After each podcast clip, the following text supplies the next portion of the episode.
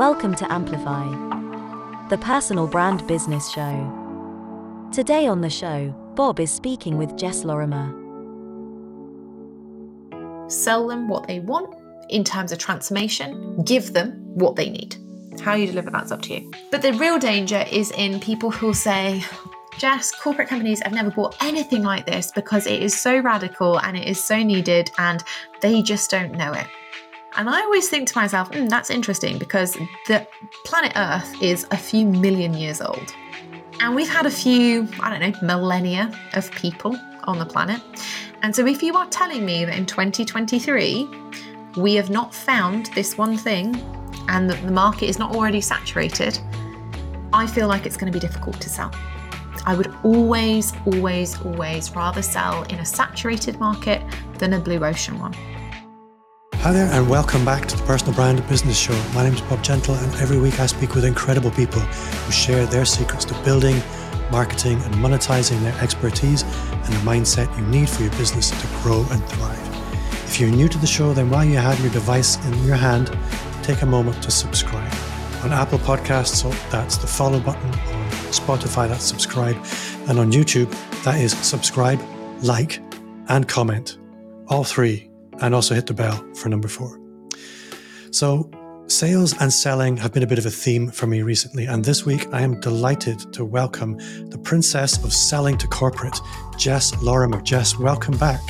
Oh, thank you. Honestly, I was so excited when you said, Do you want to come back on? I was like, Yes, obviously I do. This is one of my favorite shows to be on, so I appreciate it.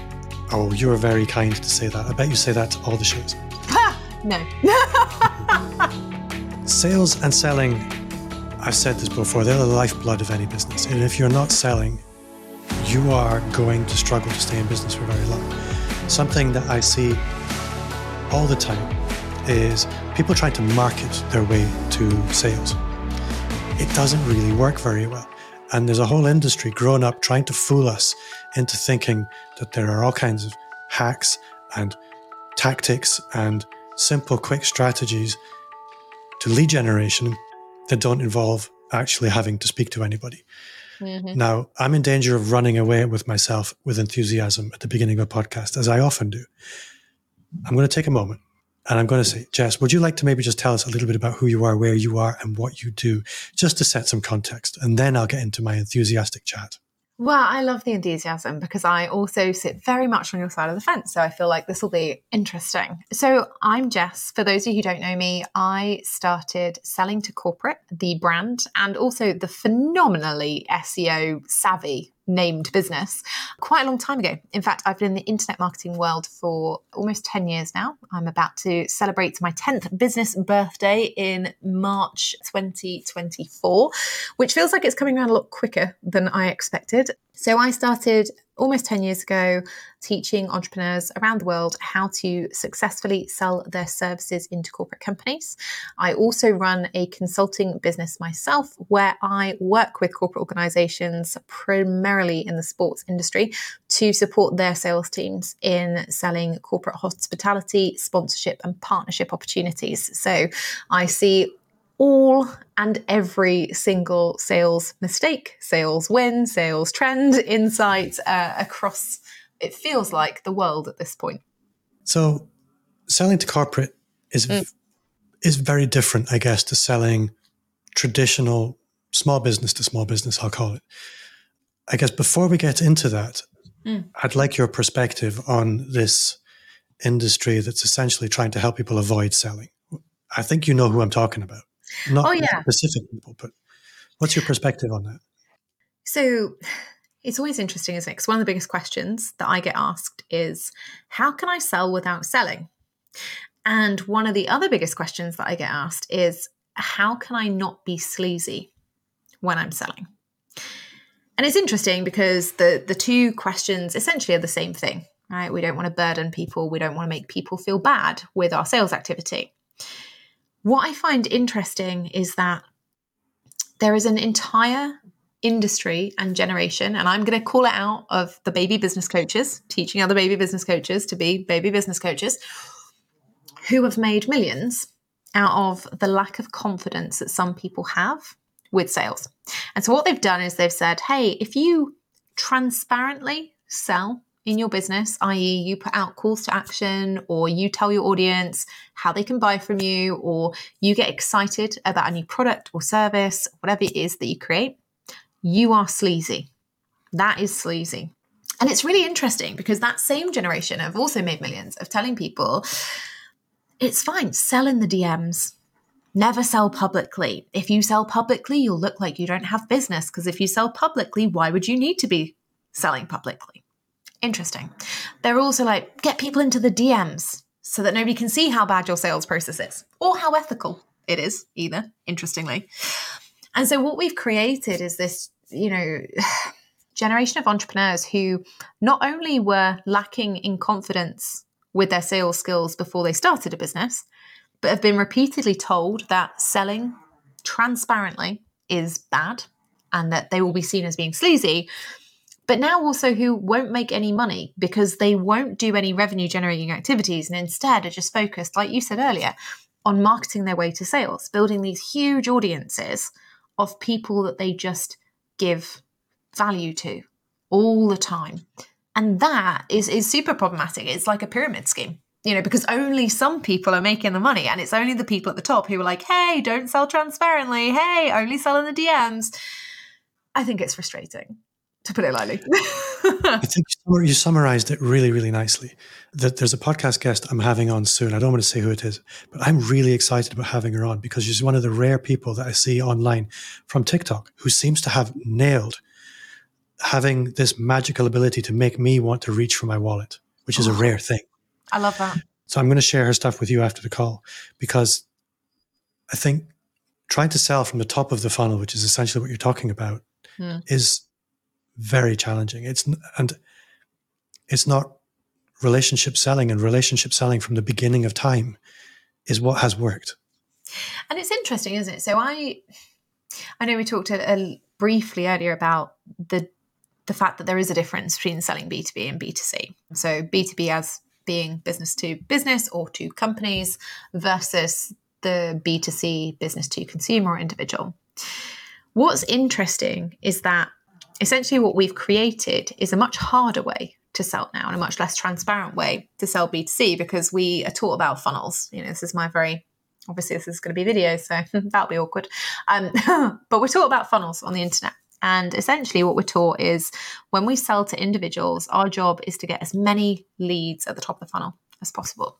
And over the free content that we provide, the newsletters, the webinars, the podcast episodes, the YouTube videos, the free lead magnets, the whatever. We will eventually whittle our way down to the bottom of the funnel, the teeny, teeny, teeny percentage, 1% to 2%, if you want to be specific in B2C terms, of your audience who will buy. And that is what we're taught. And that's supposed to be like this great thing to aim for.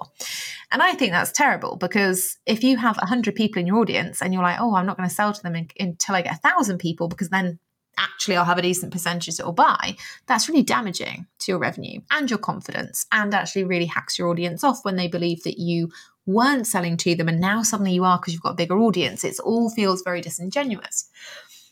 When we talk about B2B sales, I teach people it as the proverbial pyramid. We we flip the funnel on its head. And what we actually say is, okay, let's take it back to that old school relationship driven sales. Let's target the people who are right at the top of the pyramid, the, the small percentage that we know who are decision makers that will be interested in our area of specialism, responsible for that area of specialism in an organization, and have budget to pay for it. That makes up that tiny piece at the top. And then what happens is we have transparent sales calls with them. We discuss lots of taboo things like budget and when they want to get started and what they actually want to achieve. And then they buy and we sell things and they refer us to their colleagues, to other teams. And, and so we build the pyramid out by just selling in that uncomfortable space in the beginning and then over time building up this bank of referrals and inbound leads and you know people moving to other companies that want you to come and deliver the same thing to the company that they now work at essentially we resell all of the time and that's how people generate these bigger businesses and yet when we look at it like that if we looked at it always like that b2c or b2b everyone would be like, well, why am I not?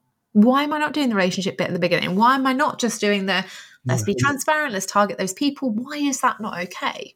And you know, the simple answer is it's not okay because a load of people are making a load of money out of telling you it's not. Yeah.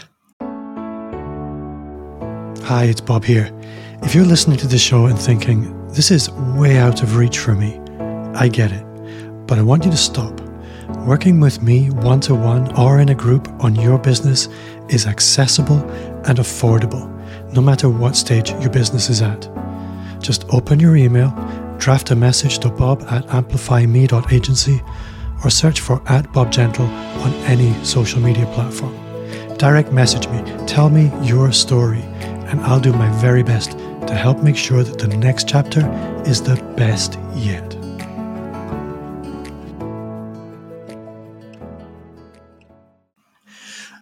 The kind of sales process that you describe when you flip the pyramid, where you're really being targeted, you're not really going for a mass audience and just hoping that people trickle down the pinball machine in, into your pocket.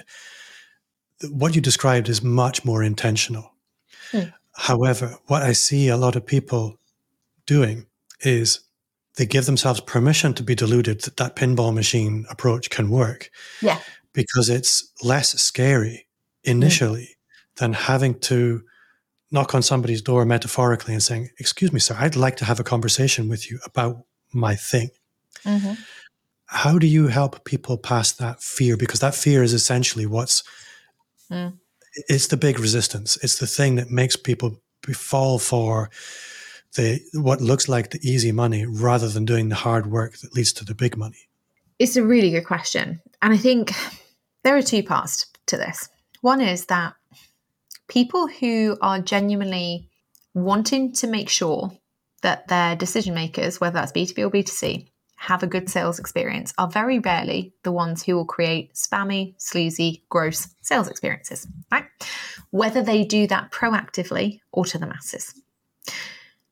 The problem is that if you are not somebody who, how do we say this in a nice way? Uh, we can't, right? So it doesn't have to be nice. That's fine. So if you're not somebody who has a social media personality, right? I.e., you are not somebody who was destined to be famous. Perhaps you did not score as a star on the Wealth Dynamics test or, or whatever else we're measuring it by. And perhaps you are somebody who, you know, doesn't live the the kind of faux aspirational lifestyle that, that goes down really well on social media with the masses. It's going to be very difficult for you to convert. You're always going to have a smaller audience. You're always going to have to stand out through either having a very, very small niche or you're going to have to stand out through being exceptionally good and really good at marketing. So, exceptionally good at what you deliver and exceptionally good at marketing. Now, I'll be honest, I am that person. I have no faux aspirational things at all. Um, I spend most of my time in my home you office. Have a chihuahua. I know. I was just going to say with my snoring dog. So if you hear Max, it is him. It's not me that that makes the noise. And, and over the years, I've been really successful with sales and with revenue. And the reason for that is because I've been very, very specific and intentional in both sides of my business. Um, what I do is very niche, and I'm very lucky to, well, not lucky, I work quite hard to be very good at it. So if we come back to the fear piece, sometimes the fear is actually of being famous, right? Because the, the, general feeling is that we should all want to have these huge audiences, become influencers. That's how people buy. You get thousands and thousands of people, and then they just, just all queue around the block to buy the stuff. Fine. It's quite likely, though, if you're somebody who's worried about creating those good sales experiences, you're probably not going to be able to cultivate that large audience. And even if you do, you're going to feel uncomfortable selling it to them because of problem two, which is the the mindset or confidence piece around how can I do this and not be sleazy McGrosebag, right? Interestingly enough, that confidence, some of it comes from mindset. So some of it comes from how you feel about yourself on any given day. I know that if I wake up and my favorite jeans don't fit one day, I feel a little bit less good about myself than I perhaps did the day before. And maybe that affects my confidence with selling, with everything, right? Yeah. Some of it, though, is to do with skill. So, what I call the confidence competence matrix. some other people know this by like the Dunning Kruger curve, but generally we understand that if we increase our skills with something, our ability to do a task, we are able to be more confident about how we execute that task. We're also able to be more consistent with the implementation or execution of that task. What's interesting is that the online space, because it has been so pyramid schemey over the last few years, is that nobody really wants to teach the skills, the, the genuine competencies, because if they did that, you'd stop buying. and that is what keeps everybody in in this kind of fear around sales and so people can fall into the trap of feeling like sales is this big unknown sales is really difficult i was talking about it today on a masterclass i was running uh, and we all agreed that actually lots of people fall into the trap of thinking that they need complex, advanced sales strategies that actually just take ages to implement and take ages to convert because that is you in someone else's sales funnel finding it difficult. So they've got something else to sell you. And it, when you start looking at it like this, it's a bit like, ooh, we're living in the, the twilight zone. It's the health, it, it, it's the business equivalent of in the health space. You can you can go and get all kinds of fancy therapies, and mm-hmm. they will make you well. Yeah. Uh, or you can just take regular exercise, eat and drink well, and you'll be healthy. It's it's the difference between painkillers and diet, vitamins, and exercise. Everybody wants to reach for the painkiller because it'll take the pain away temporarily, but it won't make you well. Exactly. A good disciplined sales process will make your business well. Um, yeah. And we also have to remember that you don't have to like it. I think there's there's this misapprehension, right? Um, I've worked in sales for a very long time. I'm I'm probably a rare breed in that I, I, think I've said this before, maybe to you, but um, when I started out in sales, I started in a, a grad scheme for a company that used to hire hundreds of graduates every March and every September. And in my particular intake, we had 86 of us just at the London office. 86. Four of us are still in sales. So I'm a rare breed in that I really yeah. enjoy sales as a theoretical construct. I really enjoy it practically and, and the implementation of it. And I enjoy training and I enjoy the data. And I've done my own research studies and, and things into what people do and why they do them and how much they charge and, and why that is. And what's always interesting is that everyone assumes that good salespeople are natural salespeople or that they just really like selling or that they really are money motivated. And actually, that's not the case. So I've trained in the last 14 years about 20,000 people, over 20,000 people in about 22 different countries, six or seven different languages, and across multiple industries. So I would say that I've got a relatively good breadth of understanding about what makes a good salesperson. And what makes a good salesperson or a, the best salesperson is they follow a proven process. They do exactly that process and nothing out of it. They track their metrics regularly and they use their metrics objectively to troubleshoot their process and help them make it more efficient and more effective. They don't use their metrics critically to beat themselves up and be like, I'm so crap because I'm not making enough money. They, they use them constructively. And the third thing is they find the style that fits their personality. Not every salesperson is an outright extrovert. I'm not. I'm really introverted. That's why I like sitting in my home office all the time. I don't get my energy from being around large groups of people. I get my energy from being at home, recharging in a dark room. A lot of the good salespeople I know are also not extroverts, but they're good at finding something that works for their personality. Perhaps, like me, they are more relationship driven. They're good at building rapport and deeper relationships with one to two people at a time. For some people, they might be great on stage. They're great at, you know, connecting large groups of people to one idea and bringing everyone along on the journey. They might be like a good mutual friend of ours, Andy Storch, who is just phenomenal at networking and connecting people. And that makes him a great salesperson. It doesn't matter, but you find the thing that works for your personality and you do that consistently with a proven process and you track and measure your performance regularly, that's going to make you better at selling You know, all this kind of mojo about mm, should we create endless reams of content?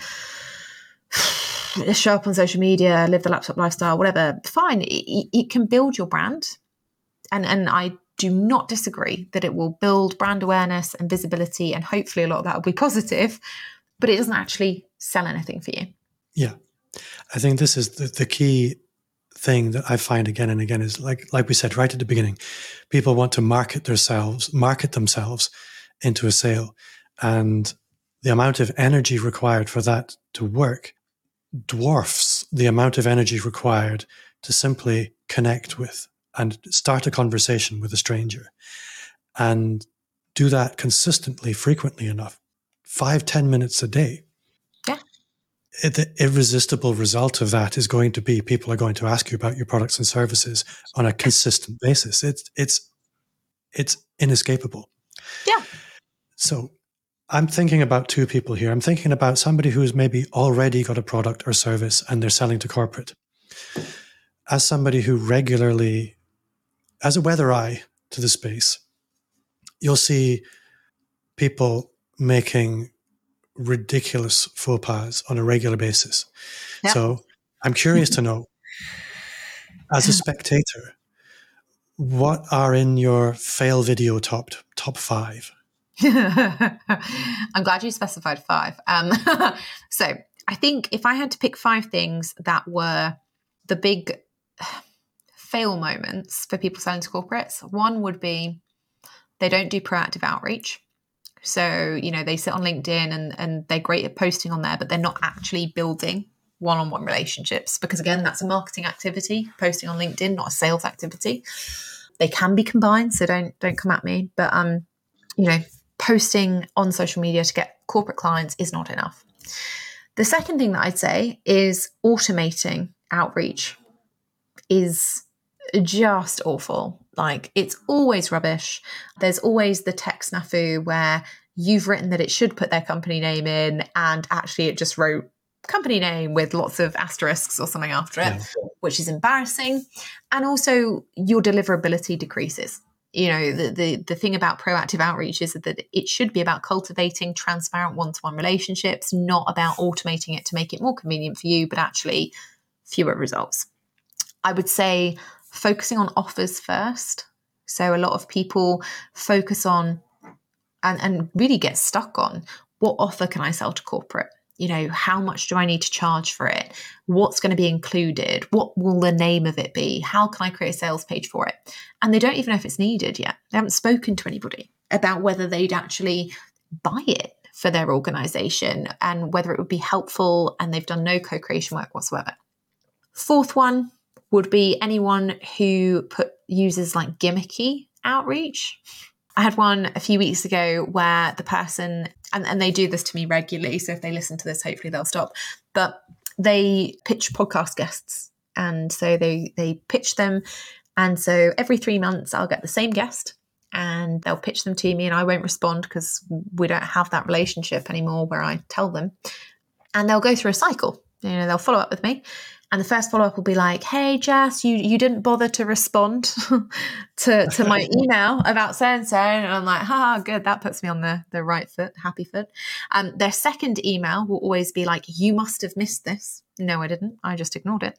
And their third email, the one that really grinds my gears, is always subject line: "You are harder to get hold of than the Pope." I get them too. Oh my god! You that's must exactly know. That's the one I was waiting for. Ah, um, it drives me insane. It drives me absolutely round the bend. If you're going to be gimmicky, at least be funny. Don't be insulting. Try and find something that's relevant. But short, if you are not hilarious, just don't. Like, just don't bother. It's rude, it's offensive, and, and you might not intend it to be that way, but it really is.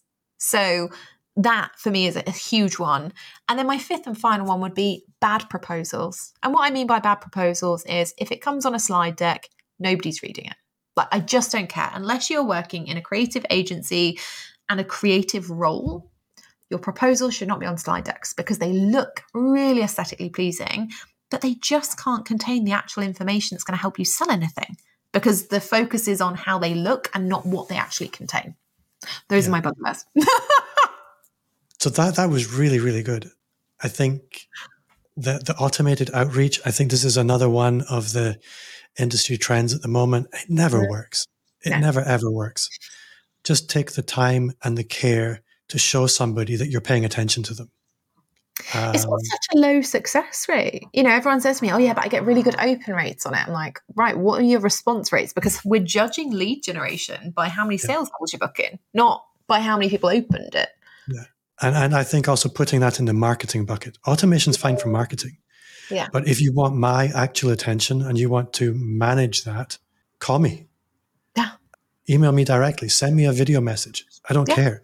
But let me know that this isn't automated and then you'll have my attention. Exactly.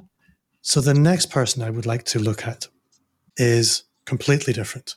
They Mm. are really good at what they do, but they've been falling prey to the business to consumer or the business to micro business Mm. format where they've maybe been doing okay selling a course or they've got little coaching groups going, but they have a zone of genius that could play a bigger game. How should they prepare for selling to corporate? What should they look at reorientating and rethinking?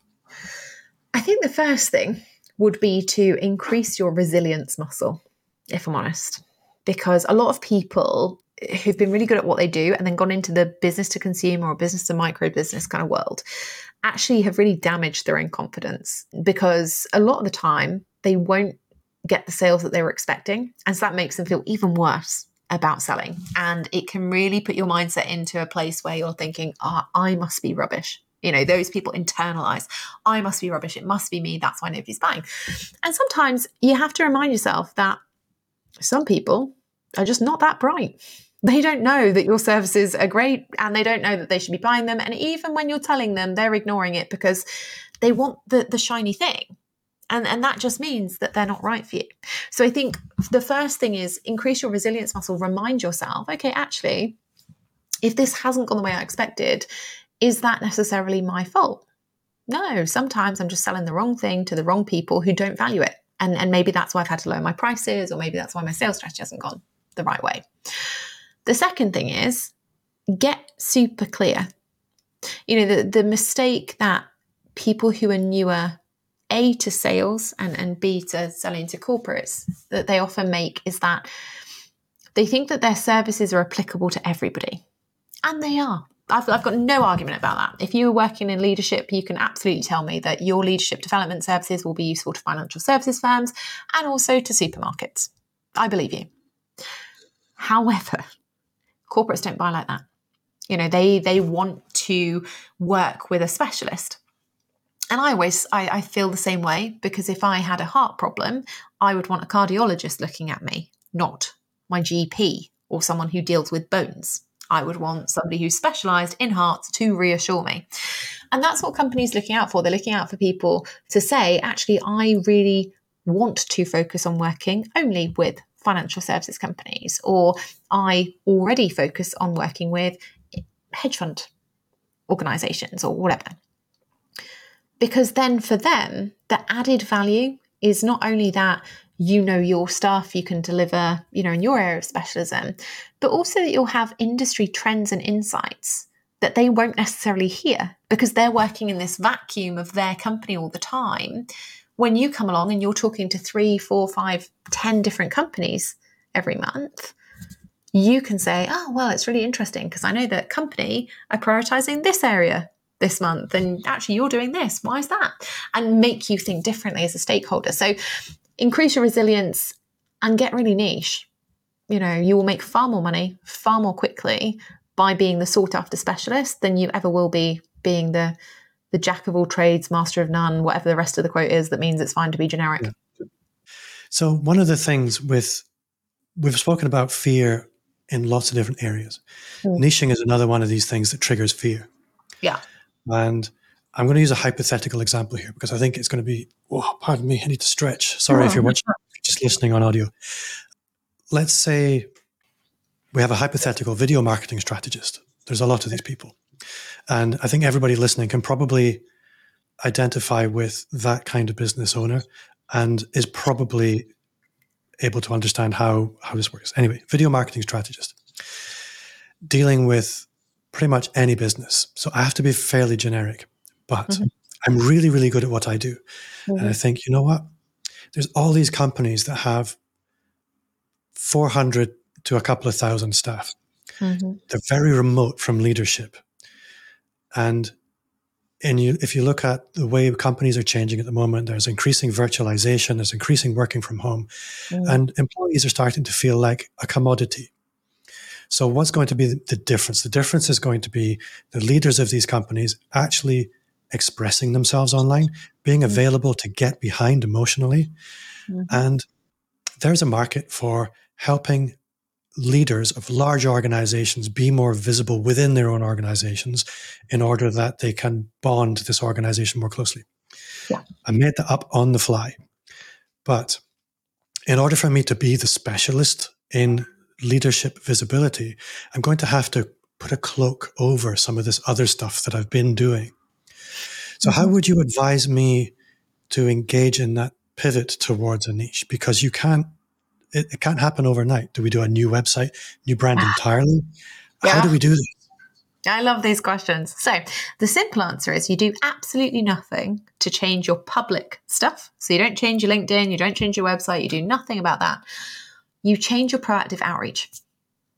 And it's really interesting to me because people ask me this all the time like, should I get a new website for every offer? Or, you know, if I'm moving into a new niche? And the answer is no, because you haven't tested it yet. You don't know if it's going to make any money yet. So, what we do is we use whatever your proactive outreach approach is, whether that's LinkedIn messages or whether that's cold email outreach or whether you go to all of your existing clients and ask for referrals, doesn't matter. And in that messaging, we're super clear about who we now want to focus on. It is highly unlikely, and I can't say this strongly enough, it is highly unlikely that a stakeholder at a busy time of the year, so any time that isn't between June and September, any of the rest of the year, they're going to be too busy to be like, oh, let me go and have a look at so and so's website. Oh my goodness. Well, he said or she said that they were a leadership visibility expert. And here they are daring to sell something else. They're just not going to do it. Like, they're, they're really, really not. So, you know, you can be clear in your proactive outreach and you can absolutely target people in the way that you want to take your specialism forward.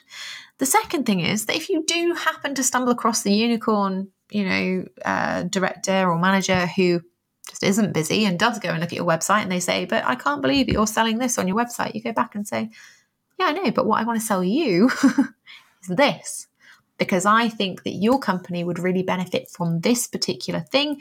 And the reason I think that is because other companies like yours manage it really well. And these are all the benefits they get. So, would you like to have a chat about it?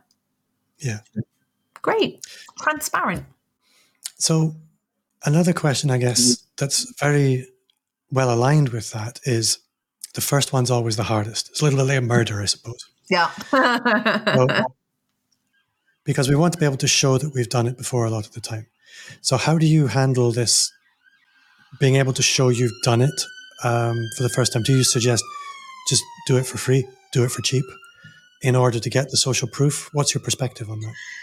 The great thing about companies is the way that they assess your credibility and ability to deliver transformation is in two ways. One, it's about the questions you ask. How do you demonstrate that you can help them diagnose the right issue?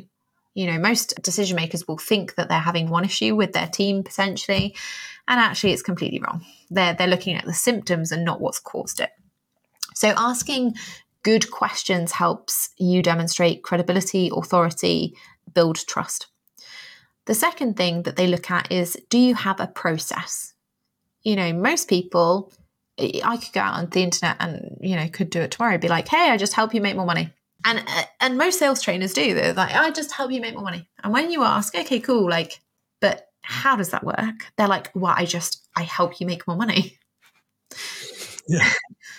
and, you know, that's not ideal. So, what you want to be doing is sitting down on your sales calls with the, your decision makers and walking them through, okay, cool. So, here's what your problem is this is where you want to get to.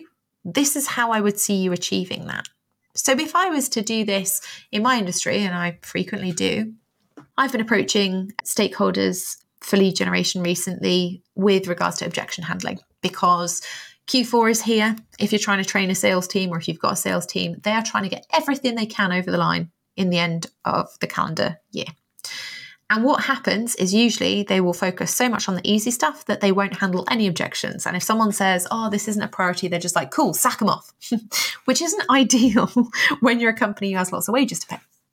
So I'll always approach and I'll, I'll get onto these calls and I'll be like, right, okay, cool. So what do you think the problem is? Why do we think they're doing that? What do we think the common links are? And we'll talk about what they want to change to and I'll say, okay, so what is it you'd like to achieve? And they will all say, well, we'd really love it if our salespeople were more consultative. We'd really love it if they handled objections in um, a positive and productive way so that customers are left with a good feeling regardless whether they buy or not. I'm like, brilliant. And I'll say, okay, cool. So in order to do that, firstly, we need to look at a cross section of what your salespeople are doing now. You know, let's let's have a look in their emails. Let's see how they're responding. Let's let's analyze some calls and see what's going on. And then what we do from that point is we identify the, the three top reasons that they struggle to handle objections. And we put a plan in place to help them manage those particular elements. So whether it's time, whether it's, you know, feeling pressured about the end of year coming up, or whether it's they don't know how to handle objections properly, let's put some things in place. And then we'll talk about delivery methods. You know, how do your salespeople learn? Oh, well, they love workshops. Great. Okay, cool. So do you want to do it virtually? Do you want to do it in person? So you can start to see that not only are you creating a process, but you're also co-creating a delivery method that's going to be workable for them, that's going to actually yeah. give them the transformation. And it's these things that make you stand out. Simply showing up and being like, I've already sold to company X, company Y, company Z that's fine. But the company you're prospecting doesn't really want to know about them. They want to know how are you going to do this for us. So you don't have yeah. to have tons of case studies or testimonials. You have to have confidence in your own ability for sure. And you have to be able to walk through with them the process that you feel like you would take them through to give them confidence that you you are actually aiming for the transformation they want and not just selling them something you know that theoretically might work or not what I really like about that is in sales, frameworks are your friend. Yeah. For a really powerful reason that people don't understand. Yes, it does allow you to walk the client through the journey of the transformation. That's mm. really, really useful. But what it also does is it takes the pressure off you to say, I'm fantastic, because mm. you can externalize it and you can say, the process is fantastic. That investment in a framework is mm. probably the best thing you can do in sales. It completely changed my business. Where I wanted to talk next, I guess, is budgets. Mm. I think after this question, I'm probably going to have to round things off. But I can see two routes, two two potential results. Mm. I'm trying to sell you my thing you've never spent money on before. Mm. So I want to come in and I want you to hire me to polish everybody's shoes. You've never done that before. It's a ridiculous idea. I understand, but there's no shoe polishing budget. Yeah. And then I have another product that's a leadership or a sales oriented product. Mm. Well, we have budgets for that. We spend money on that every year. So I've got pre approved permission as, as a stakeholder to spend money on that. Mm. What's your perspective on designing a product to suit something you know there's a budget for, as opposed to helping a client. So, no, Bob I Gentle, you are. Bob Gentle can design a product for a budget, or he can design the product I think they actually need. Mm. Which route should I take? So, I think this depends on how much integrity you've got, quite frankly. So, I say to everybody, your job as a salesperson is to sell them what they want, and your job in delivery is to give them what they need. So, yeah. and that is because I believe in delivering the transformation the client wants, right? So, for example, the the hypothesis that you kind of posed there around shoe polishing versus leadership development. and, and I can see I can see this link. So for anyone who was like, how the hell do they link up? Don't you even worry about it. I got you covered. So If I was the person who had both of those things, I'd be going to companies and like most companies, I'd be getting them to self-identify, okay, what's the problem? And, you know, what is the consequence of not solving that? And we'd probably talk in that leadership kind of questioning around what, you know, what's a problem for your organization? And it's probably something to do with work culture, right? Oh, we've got a really poor work culture and some people are really awful and some people are really nice. It's a problem. And you'd be like, oh, okay, cool. Like, would you like a solution that would help everybody feel equal at work? And they're like, yeah, great. And would you like something that made people feel confident about themselves so they could go into meetings and show up like a leader? Yeah. Would you like, you know, a solution that's going to help you to boost the morale of your employees because we know that that impacts productivity? Yeah. And would you like a solution that's going to also help you save time for your employees so they can go and do their actual job day to day? Yeah. Great. The delivery method is the shoe polishing. But the way you're selling it is, you know, we have this amazing confidence boost clothing shenanigan that we yeah. can come in, we're going to deliver one to one to all of your employees, and they're going to feel equal, they're going to feel valued, they're going to feel motivated, they're going to be productive, they're going to save time. That's what companies buy. The actual delivery method, they don't necessarily care about. The danger, I would always say, is Absolutely. Sell them what they want in terms of transformation, give them what they need. How you deliver that's up to you. But the real danger is in people who'll say, Jess, corporate companies have never bought anything like this because it is so radical and it is so needed and they just don't know it. And I always think to myself, mm, that's interesting because the planet Earth is a few million years old. And we've had a few, I don't know, millennia of people on the planet. And so if you are telling me that in 2023, we have not found this one thing and that the market is not already saturated, I feel like it's going to be difficult to sell. I would always, always, always rather sell in a saturated market than a blue ocean one. And I think that that is the problem that we see if we took it right back to the beginning of this conversation B2C versus B2B, or, or the way that the online space versus the way works that versus the way that the um, normal space works. The problem is that everyone's looking for the new thing, the blue ocean thing, the thing that's never been discovered to sell.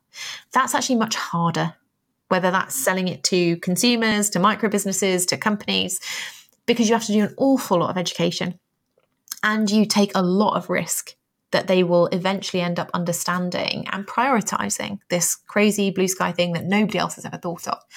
Whereas when you're selling in a saturated market, your job is just be better than your competitors, have a better sales process, be better at delivery, actually prioritize and build relationships with your customers, resell to your customers, show up and do the thing you said you're going to do.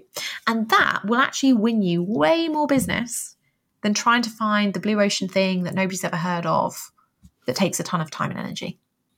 I think at the end of the day, in sales, fortune favors the brave. Mm. And yeah. I guess where I'd like to end is maybe just tell me a story of the difference deciding to take that step to selling into corporate can make. Mm. Because it's one that I think a lot of people haven't taken. They've they're they're kind of stumbling through business. They're doing okay if they do make that change, what can the impact be? I think it's twofold. The average B2B sale in the UK is worth £10,000. The average B2C sale in the UK is worth 1500 we know that the average B2C sale also comes with the funnel mentality, the constant content creation, the influencer marketing, and you know the software, the email marketing systems, the CRMs, etc. It costs a lot of money to run, costs a lot of time to run, costs a lot of energy um, and headspace. B2B sales is proactive. So it's a little bit different on the confidence front at the beginning. You have to be brave. It's cheaper to run because you only need an email marketing software like your own Gmail or Outlook or whatever you're using. And you have to be relationship driven. But out, actually, practically, um, from a revenue perspective, the money you make will be five times more for five times less work that's really nice. The the other part to it is the impact part that you mentioned there. It's interesting for me. Most people leave corporate jobs and they go to selling to consumers because they believe that's where they can make impact. most people leave corporate jobs because they hate working in their job and their company treats them badly. And I, I understand that. Working on a one to one basis or even a small group basis, or even building an audience of a couple of thousand people who listen to your podcast every month. Shout out to the couple of thousand people who listen to mine every month. Um, it doesn't necessarily create the impact that you could create if you worked with corporate companies. Because when I go into a corporate organization, I could be training teams of, you know, 500 across multiple com- countries. And those people will go on to teach new generations of salespeople best yeah. practice techniques. And they will go on to, you know, be more successful, which means they'll go home with a bigger commission check. They'll be able to provide for their family differently. For me, the ongoing impact of that is huge. And it is, in a practical sense, larger than if I was to only work with consumers. Does it mean I don't enjoy the work I do with consumers? Absolutely not. Does it mean that their breakthroughs are lesser? Absolutely not. But in terms of measurable impact, I think that you can make a lot more impact a lot more quickly working with organizations through the sheer size of their teams and the budgets that they have and are able to allocate to initiatives. Jess, it is always ridiculously motivating to speak to you. I really enjoy it. It's I really hope people listening at home are inspired. And if people want to connect with you, if they want to go further with you, how can they do that?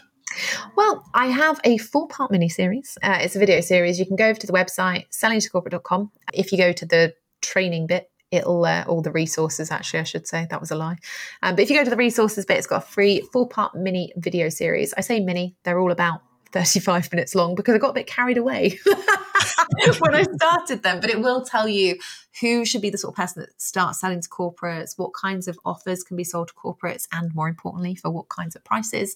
Um, and it'll even give you a little overview into the frameworks that you can start to use to build out your B2B sales process if you want to. And for those not watching on YouTube, clearly able to see your website address, how can where, where can people find you? Um, it is sellingtocorporate.com. Um, and if you type in selling to corporate, my podcast will also pop up. So either way, you'll find my face on the internet and uh, lots of useful resources. Win win. And my final question What's one thing you do now that you wish you'd started five years ago? Do you know what? I was thinking about this when you told me that this was going to come up. And I think it would have been asking people to do things for me which I appreciate sounds like a weird one, but um, society as a whole, particularly with women, teaches us that we should be nurturing and giving to others. And I think that as um, business owners, uh, particularly ones that work in the online marketing space, we can be very guilty of offering to help lots and lots of other people and never asking for anything. And, and we kind of build up this wall around we should be so successful that we never need help. And actually, some of the things that have been most valuable in my business or created the most impact um, have been when other people, when I've been brave enough to be like, hey, how did you do this thing? Like, can you tell me how you did this thing? Or can you give me an introduction to this person? And I always realize that it feels really cringe and really hard to do. But actually, I think it's so valuable. So, five years mm. ago, me, ask ask more people to do more things for you. And what's also astonishing mm. is people are unreasonably willing to help. Yeah, exactly. No, and that's the thing. And I think you you fall into that assumption of like, I'm really good at knowing when other people need help, and I just offer it. So maybe they know I need help, but they just don't want to, so that's why they don't. And it's like, no, everyone's yeah. just really busy. They just don't have time to be like, hey, what's what's Jess's problem today? How can I how can I solve it? Well, Jess, you have been an awesome guest. I've really enjoyed myself. Thank you so much for your time. I can't wait to invite you back again if you'll come sometime. You know I will. I've enjoyed it. It's been absolutely epic. Oh, good. Well, that does bring us to the end of another episode. Thank you at home for listening or watching. And if you did enjoy the show, then I would be thrilled if you would offer a five star review wherever you listen to podcasts. And a little reminder if you're on YouTube, it's the like button the subscribe, and the bell. That way you won't miss an episode. If you did enjoy the show, then you will love the Personal Brand Business Roadmap. It's 50 pages of everything you need to start, scale, or fix your expert business. It's 100% free as a gift from me. Just visit amplifyme.agency forward slash roadmap or hit the link in the show notes. Jess, you've been awesome. Thank you very much for your time. Thank you.